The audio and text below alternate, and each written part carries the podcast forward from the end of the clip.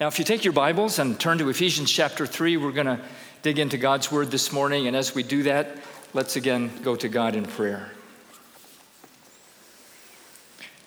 Your steadfast love, O Lord, extends to the heavens, your faithfulness to the clouds. How precious is your steadfast love, O God. We, your children, feast on the abundance of your house, and we've just done that as we have worshiped you.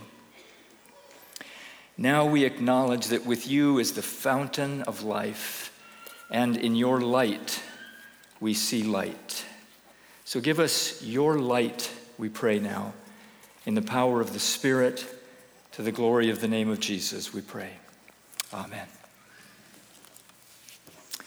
Well, we all love a good mystery, don't we? We love taking the clues that are given and try to put the pieces together and to figure out who done it before the author or the director finally reveals it to us. The best-selling mystery novel of all time is Agatha Christie's And Then There Were None. It's the story of 10 people who were drawn together by various guises to an empty mansion on a deserted island. Pretty good venue for a mystery. And what happens on that island is that the two mysterious hosts are not even there, but they've designated two of the guests to be cook and housekeeper to care for the others. And as the days pass by, one by one, in accordance with the lyrics of a nursery rhyme, each of the guests faces the music and bears the consequences of their troubled past. And one by one, they all die. And if you wonder how the last person dies, well, that's part of the mystery. And so you should get the book and read it. the theme for Reach 22 is the mystery of the gospel. And that theme itself may be a mystery still to you this morning. What are we talking about? Mystery is actually a biblical term, it's a very Pauline term. In fact, he uses it 21 times in his epistles. And it doesn't mean the exact same thing every time. At its core, and I've made a little diagram to help us see this, at its core, the mystery is the union of God and man. It's how can this actually happen? How can God be united to humankind? And I'm not sure if we can get that concentric circle slide up or not. There we go. That's the center part of the mystery. The, the, second part of the mystery, and by the way, Paul mentions that in Ephesians 5:32. The second part is how that actually is enabled by the cross of Christ. Not sure we're working here. There we go. The second part of the mystery is how it is that the Creator took on human flesh, became one of us, and gave his life on the cross so that our sins could be forgiven and we could be united with God. But there is a third and finer definition of this mystery, and that is in our text today, and that is the fact that the Gentiles have been included in God's salvation plan. Look at chapter 3, verse 6 of Isaiah with me. This is our theme verse for Reach. This mystery, now he's going to tell you what the mystery is, is that the Gentiles are fellow heirs, members of the same body and partakers of the promise in Christ Jesus through the gospel. You see, salvation initially was for the Jews. The Jews were the focus of God's attentions and his affections in the Old Testament. The Jews were the natural branches of the olive tree that Paul talks about in Romans chapter 11. And so the question is what are the Gentiles, the wild branches, doing in this olive tree? And that is the mystery that Paul is now proclaiming to us. And in our text today, we're going to see three truths about this mystery in chronological order. First, this mystery was hidden for 2,000 years. Second, over a period of a few decades, the mystery was revealed. And then, third, from that time onward, for 2,000 years and counting, that mystery must be proclaimed. So, first, the mystery was hidden. Look at verse 5 of chapter 3. Which was not made known to the sons of men in other generations, as it has now been revealed to his holy apostles and prophets by the Spirit.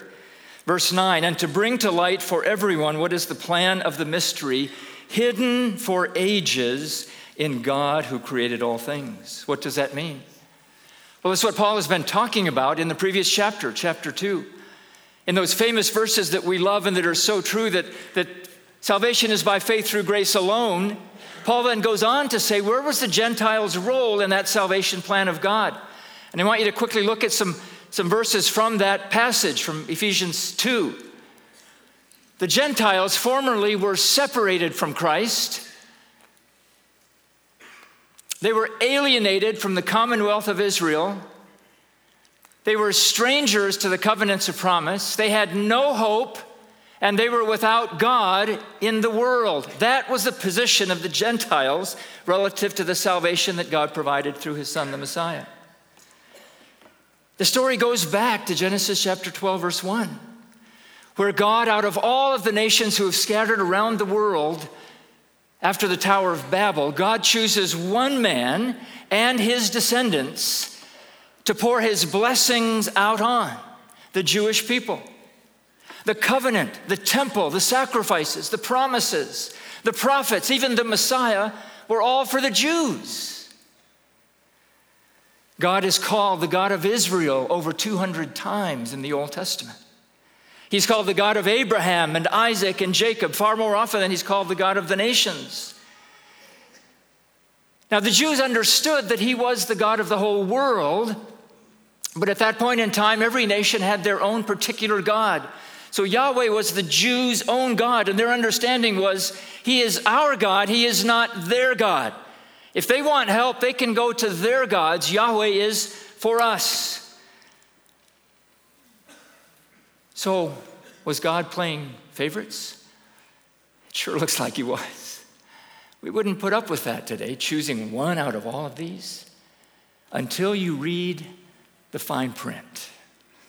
And there in the Old Testament is this mysterious thread that is woven in beginning in Genesis chapter 12, verse 3 where God said, The reason I chose Abraham was to bless him, but that through him all the nations of the earth would be blessed. Psalm 67 says, Lord, make your face shine upon us and bless us. Not so that we can just be filled, but so that your ways may be known on earth, your salvation among all nations. And we can trace this throughout the entire Old Testament as a thin little thread that God has woven. It was a mystery, it was hidden for all of these ages. They didn't understand that the gospel was for everybody. Now, a few Gentiles were saved in the Old Testament. I can think of Jethro and Rahab, Ruth, Naaman, probably, and maybe even Nebuchadnezzar In fact, someone counted and got to about nine named Gentiles over 2,000 years who were saved. That doesn't sound very fair to me, does it? So imagine yourself a Jew in the first century. You've been a recipient of the blessings of God. You're one of God's chosen people. As for the other nations, well, let them run to their own gods to find whatever help they need. And it was this legitimate privilege that God gave his people that led them to a sense of entitlement and exclusive claim to the promises of God for salvation. And it was this sense that made this prophecy about Jesus so shocking and almost unintelligible to the Jews who read it. Isaiah says about Jesus, It is too light a thing that you should be my servant to raise up the tribes of Jacob and to bring back the preserved of Israel. Yes, the Messiah is coming to save the Jews, but God's saying that's too small a thing. The Jesus I'm sending is much greater and much bigger. He needs more glory than just from one people. So he says of Jesus, I will make you as a light for the nations, that my salvation may reach to the ends of the earth. The mystery hidden for 2,000 years. Secondly, that mystery was revealed. Verses 3 to 5 of Ephesians chapter 3. Look at those verses with me.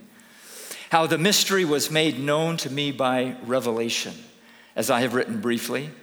When you read this, you can perceive my insight into the mystery of Christ which was not made known to the sons of men in other generations, as it has now been revealed to his holy apostles and prophets by the Spirit. You see, even though Jesus knew this was his mission, he didn't actually fulfill it. He kept the scope of his mission hidden for the 30 years of his life on earth. He never, for instance, went to the Gentile nations and preached the gospel. He never probably traveled more than 100 miles from his hometown in Nazareth in any direction. In fact, you remember even when the Canaanite woman came to Jesus with a woman who, with a daughter who was possessed by a demon, she's crying for help, and Jesus literally totally ignores her. When she presses him, the disciples finally say, Lord, send her away. The implication was she's one of those Gentile dogs. She doesn't deserve your grace. And Jesus didn't say, Oh, no, she's part of the, the wonderful plan of God for salvation. You know what Jesus said? He finally turns to the woman. He says, You know, the, the dogs under the table don't deserve the crumbs from the, the children who get to eat. He confirms and he says, In these words, I was sent only to the lost sheep of the house of Israel. Wow. Jesus, hadn't you read Isaiah 49 6? You see, he was keeping the mystery hidden. Now, it, it broke out. He did help her, he did deliver her daughter from the demon. He did reach out to the Canaanite woman, to the Samaritan woman at the well. So he was slowly unraveling this mystery, but it was so hard for them to understand. It must have been surprising for the disciples to hear that after the death and resurrection of Jesus, everything changed in terms of the scope of salvation. Because that's all Jesus talked about in those days that he was alive on earth after the resurrection. When he told them those very familiar verses in Matthew 28 to go and make disciples of all nations, we've heard that so many times it doesn't strike our hearts, but it struck them as unbelievable. Jesus, what are you saying? We don't understand. Salvation is for us, the Jews. In fact, Jesus' very last words recorded on earth were to the ends of the earth. He said, You should be my witnesses in Acts chapter 1. And how do I know that they didn't understand it? This mystery had not yet fully been revealed. Because if you follow the flow of the events in the book of Acts, the apostles did not leave Jerusalem. In fact, it's not until chapter 8 when a persecution breaks out and the people are forced to spread and to leave that country that they begin to go out and do what Jesus had told them to do. But even then, in Acts 11 19, it says the early church went speaking the word to no one except the Jews. Do you understand how hidden this mystery was? They could not comprehend that Jesus was for everybody. And when we hear that, we wonder how could they be so blind? We would never be like that, would we? Well, it took a sheet coming down from heaven filled with unclean animals for God to reveal to Peter these truths that with God there is no favoritism. And Peter says these words that God's salvation is for those in every nation, Acts 11 35. It was revealed to Peter by a sheet that God's salvation is for those in every nation. For Paul himself, he said, It was made known to me by revelation. He said that in verse 3 that we just read. This was likely the revelation that Paul had referred to in Galatians 2, verse 2. After 14 years of living in the country of Syria, imagine that. Paul had just been miraculously converted, and then he goes into the desert. He spends 14 years in Syria, and there, in some fashion, God revealed to him the scope of his salvation as including all of the Gentile nations. And so he came back to Jerusalem to meet with the church leaders, he says in Galatians, to set before them the gospel that I proclaim among the Gentiles. This was such a radical departure from their thinking that he needed to get it approved by the leaders of the church. And when they finally understood it, it represented for them a Copernican revolution in their thinking. They used to think that all of God's blessings centered around them as the chosen people of God. Now, once they've had this revolution, they understand that all of God's blessings center around his Messiah, Jesus, and they emanate from him to all the nations of the earth. And I wonder if any of us need a similar Copernican revelation today. Here in Ephesians, Paul The apostle to the Gentiles prays that beautiful prayer in chapter 1 of all the blessings that God has lavished on us. We've been elected. We've been redeemed by His blood. His riches of His grace have been showered upon us. We have the forgiveness of sins, the core essence of our faith. And who is He writing this book to? Paul is writing it to Gentiles primarily in the city of Ephesus. And he says now about these Gentiles something very different than we had seen earlier. Now they have been brought near by the blood of Christ. Now the Gentiles have access in one spirit. Now they are fellow citizens with the saints and members of the household of God. Now they are fellow heirs. They are members of the same body and they are partakers of the promise. This is the revelation of the mystery of the scope of salvation. And that's why Paul says in Romans 3 or is God the God of Jews only? Is he not the God of Gentiles also? Yes, of Gentiles also. Since indeed God will also justify the circumcised by faith, the Jews, and the uncircumcised, the Gentiles, through faith, is one God. And that's why John, in his first epistle, chapter 2, verse 2, says that Jesus Christ, our intercessor, is the propitiation for our sins, a verse we love, and it's so true. But then he goes on to say, not for our sins only, but also for the sins of the whole world. So that's it. The mystery finally revealed that God's love for his creation has broken out through Jesus and is now available to every single man, woman, and child from every race all around the world. And that's wonderful, and we get it, and we rejoice, and we delight in His blessings, and we say, Great, done and done. Thank you, God. And yet, it's not done because there's one piece left of the puzzle, one thing remaining. I've used this illustration before, but it's so helpful for me. Did you know that thousands, for thousands of years, children around the world have suffered from polio? It's an infectious disease that causes muscle weakness and eventual crippling. Then in 1955, Jonas Salk discovered a vaccine that prevented polio. And it began to make an immediate difference here in the United States. In 1955, there were 28,000 new cases of polio. Two years later, there were 5,000. And four years later, there were only 161. Within six years, polio had been eradicated in the United States, essentially. But here's the fascinating and the terrible truth that for the next 30 years, the incidence of polio around the world did not go down. Millions of children continued to contract polio and have their lives ruined.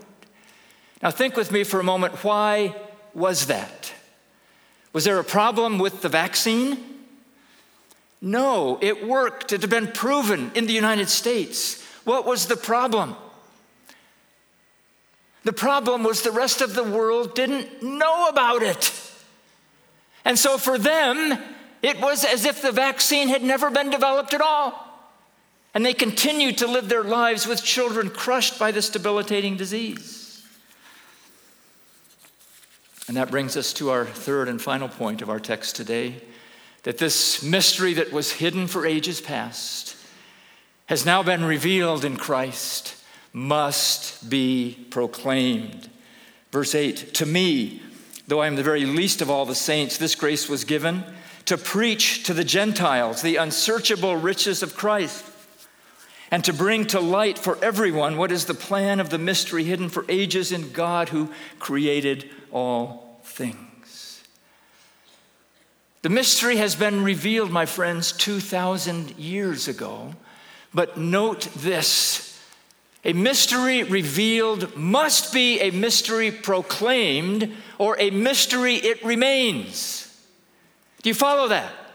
A mystery revealed must be a mystery proclaimed, or a mystery it remains.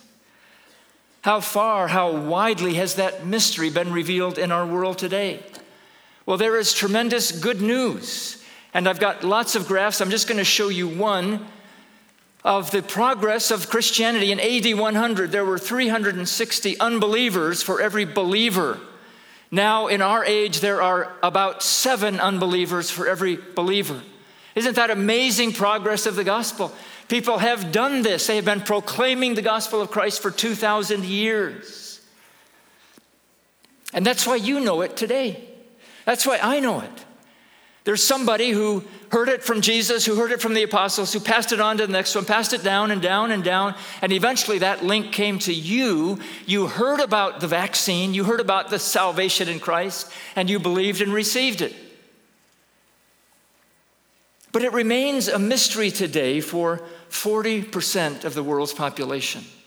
As we heard last week, and as we saw on a map, 3.2 billion people today have no access to this mystery of the gospel. It remains a mystery for them. Why? Because they've simply never heard about Jesus. It is for them as if Christ had never died because they don't know about him. Now, where do those people live? Well, we saw this map last week. They live in the red parts of the world. And that's why, as a church, our focus is on these parts of the world. Not that they're more valuable than anybody else, but these are the places where they've not yet heard that there is a vaccine for the disease of sin. And this map shows you even a little bit more clearly. Each dot represents 50,000 people. So, this is not just a large area of the world, this is where the bulk of the world's population lives. For these people, it is as if Christ has not yet died because they have not yet heard about him. And so they labor on in their false religions, in their satanic deceptions, in their fearful superstitions, not because they want to, but because they don't know any better, because nobody's gone and told them. And how can they believe unless they hear? Well, Paul in our passage goes on to explain this proclamation, and we're just going to quickly look how he describes the process of this proclamation. First, the means of it. Verse 7 Of this gospel I was made a minister according to the gift of God's grace, which was given me by the working of his power. To me, though I'm the very least of all the saints, this grace was given to preach to the Gentiles the unsearchable riches of Christ. This proclamation happens through people surrendered to God and empowered by his Spirit. You think you're not good enough, not smart enough to do this work. Paul says, I'm the least of everybody. But God's power in me as I became his servant. And a servant does what when the master says something? They say, Yes, sir. Yes, ma'am. That's how the proclamation happens. The goal, verse 9. And to bring to light for everyone what is the plan of the mystery hidden for ages in God. The, the goal is that everyone, and now that is about 8 billion people in the world today, that's the goal that we have as the church. What is the plan? Verses 10 and 11. So that through the church, the manifold wisdom of God might now be made known to the rulers and authorities in the heavenly places. This was according to the eternal purpose that He has realized in Christ Jesus our Lord. God is working out an amazing plan to display his wisdom to the nations. And that plan happened today, just a few hours ago, in the country of Lebanon. We had a, had a vision team of about eight people left yesterday to visit Heart for Lebanon in Beirut and northern and southern Lebanon. And today, already now, they have had two worship services one in the Bekaa Valley, one in the south, with hundreds of Muslim background believers now, listen to this. They have come from Shia, from Sunni backgrounds. There are Kurds, there are Syrians, there are Lebanese, and guess what they're doing? They are together in one building when normally and previously they were blowing each other up. They are worshiping one Lord Jesus Christ together. Amen. Praise God. And what is happening as they hear this message and as they see the love of Christ through aid delivered to them, their lives are changed. They don't live in their tribal groups anymore. They come together by the Holy Spirit and they worship Jesus together. My friends, that is something that no other religion, it is something that no political system can accomplish. It is only what God can accomplish through the proclamation of this mystery by His Holy Spirit. And this declares to Satan and all of his minions that Jesus is the only ruler of the universe because he's bringing together a church for his glory and his name from all around the world. What is the cost? Well, my friends, this didn't come easy for Paul. Verse 1 For this reason, I, Paul, a prisoner for Christ Jesus. Paul was in chains as he wrote this book.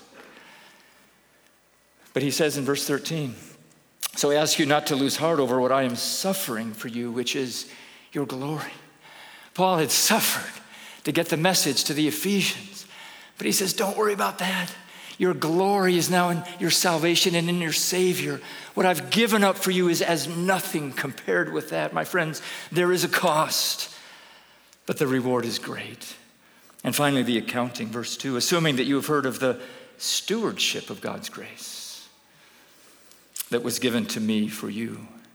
Paul says in 2 Corinthians 4 2, we are servants of Christ and stewards of the mysteries of God. See, once you know the mystery, and now you know it, you are responsible to make it known to the ends of the earth. And one day God will ask you, hey, how'd that go? What, what do you have to show me? Not for your salvation, I've given that to you in Christ. But what have you done with the years, with the energy, with the talents, with the children, with the money that I have given you?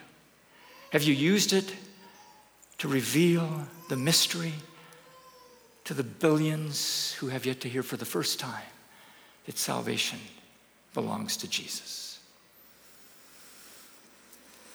So, what do we do now? The thing about a mystery is that once it's solved, it seems so obvious, doesn't it? It's like, yeah, everybody should understand what was going on in that story. Now, sometimes it takes my wife explaining it to me a couple more times, and I finally figure it out. But that's true with the gospel, isn't it? For those of us that have grown up in Christian homes and in the church, this is so old for us that it just kind of becomes a little bit stale. But, my friends, for those who have never heard it, this is amazing news. In fact, our friends in India tell us that when they proclaim the gospel, people have told them this this is too good news. This like can't possibly be true. How could we have these riches given to us for free? And the wonderful news is that the task God has given us is a completable task. If you haven't yet seen the wall of the unreached, it's, it's on the ramp now. You need to take a few minutes and look at that. On both sides of the ramp are names of 7,000 people groups that have yet to hear for the first time the name of Jesus Christ. The 3.2 billion people that live in the red parts of the world are in those 7,000 people groups. But guess what? It's only 7,000 people groups. And do you know how many churches we have in the world? Now, in AD 100, there was one church for every 12 unreached people groups. Now, in our day and age, there are 1,000 churches for every unreached people group in the world. My friends, we can do this job. If we'll just take a piece of it and let God use us to proclaim the mystery of Christ to that people. A number of years ago, we were focusing on the people in the Caspian area, and we had talked about it from the stage. And a few weeks later, a family from the church came and talked to me, and they said, Nate, they had a wonderful house in Carmel, good job at RCA, four children. They said, We want to sell our house, I want to quit my job, and I want to move to the Caspian region because I have one goal in mind. I want to cross off the Azerbaijani people from the list of the unreached peoples. And that family moved to Azerbaijan, and God has continued that movement through other people from College Park Church. Now, the number of believers in that country, as you heard this morning, is beginning to grow. You see, this is a completable task, my friends, but it's going to take all of us to get involved in it. Can we do more than we are doing? I'm convinced that we can if we will put our shoulder to the plow. Now, why are we so slow to engage? In spite of the good news, the bad news is very profound and disturbing. 2,000 years in, with all of the resources that God has given us, not just the American church, but the church around the world, we could ask legitimately this question why are there still 3 billion people that have yet to hear for the very first time the name of Jesus? Well, I think maybe we're like those first century Jews. We, we, we know in our hearts that the revelation has been revealed, that the mystery has been made known, but our lives don't show it. In reality, we're exactly like those first century Jews. We are so provincial which means not knowing or caring about the needs of other people. We're saved, we're in, we feel good about that. But as far as the rest of the nations go, we wouldn't say this with our lips, but we often say it with the use of our time and our money. This is what we say the rest of the world can just go to hell. My friends, that's what we're saying if we don't get involved, if we don't do something to take the message to them. We're just not taking it seriously. You remember polio?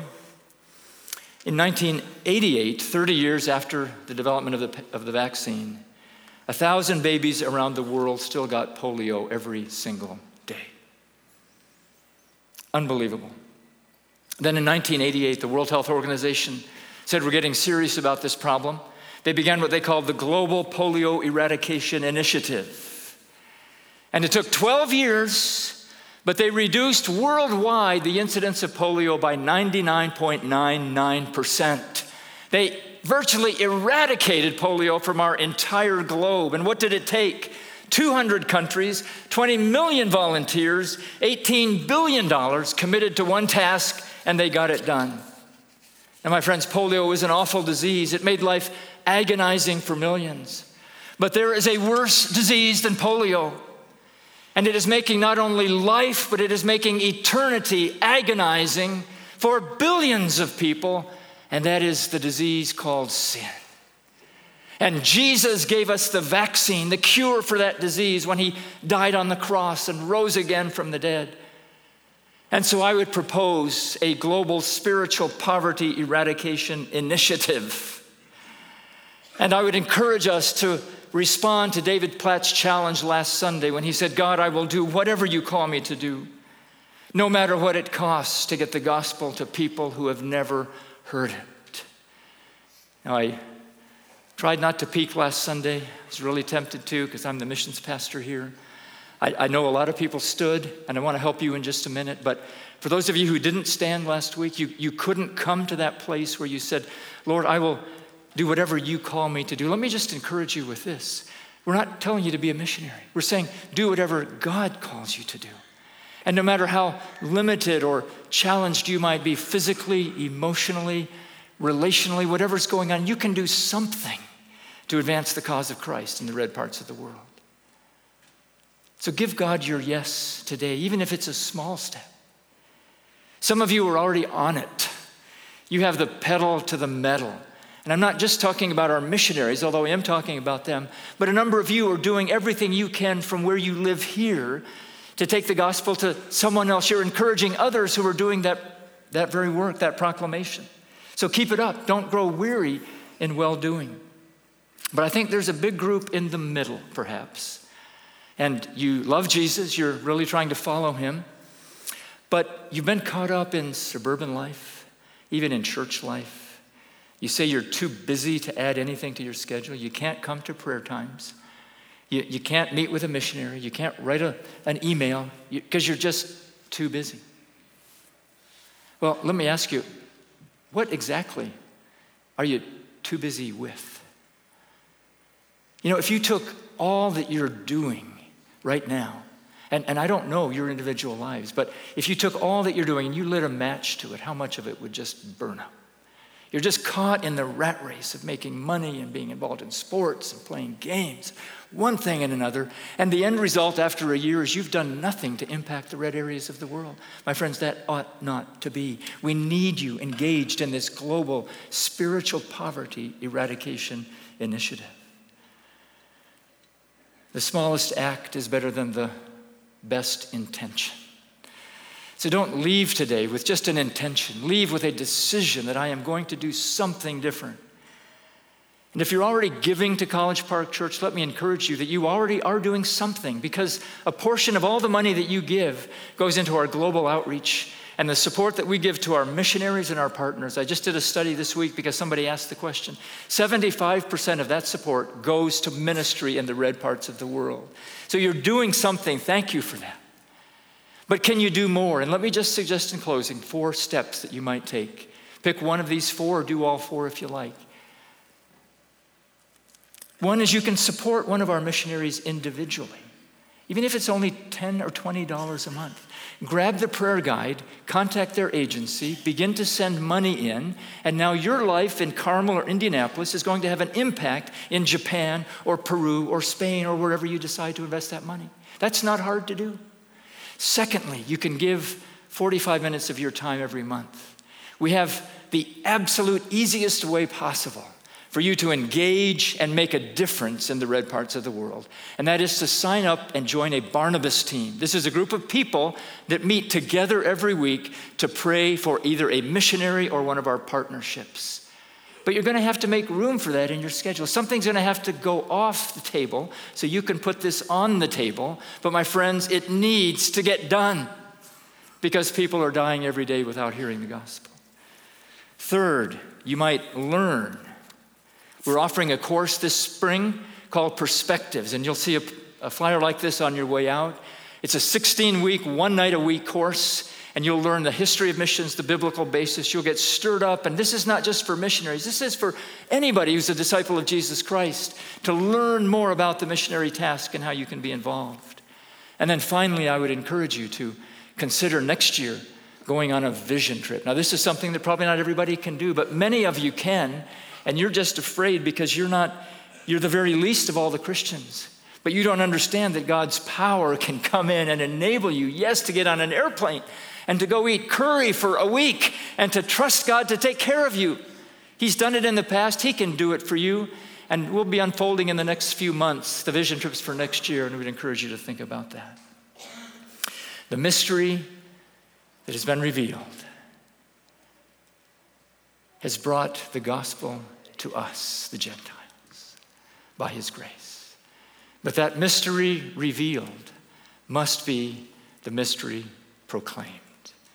How are you going to go about doing that with what God has given you?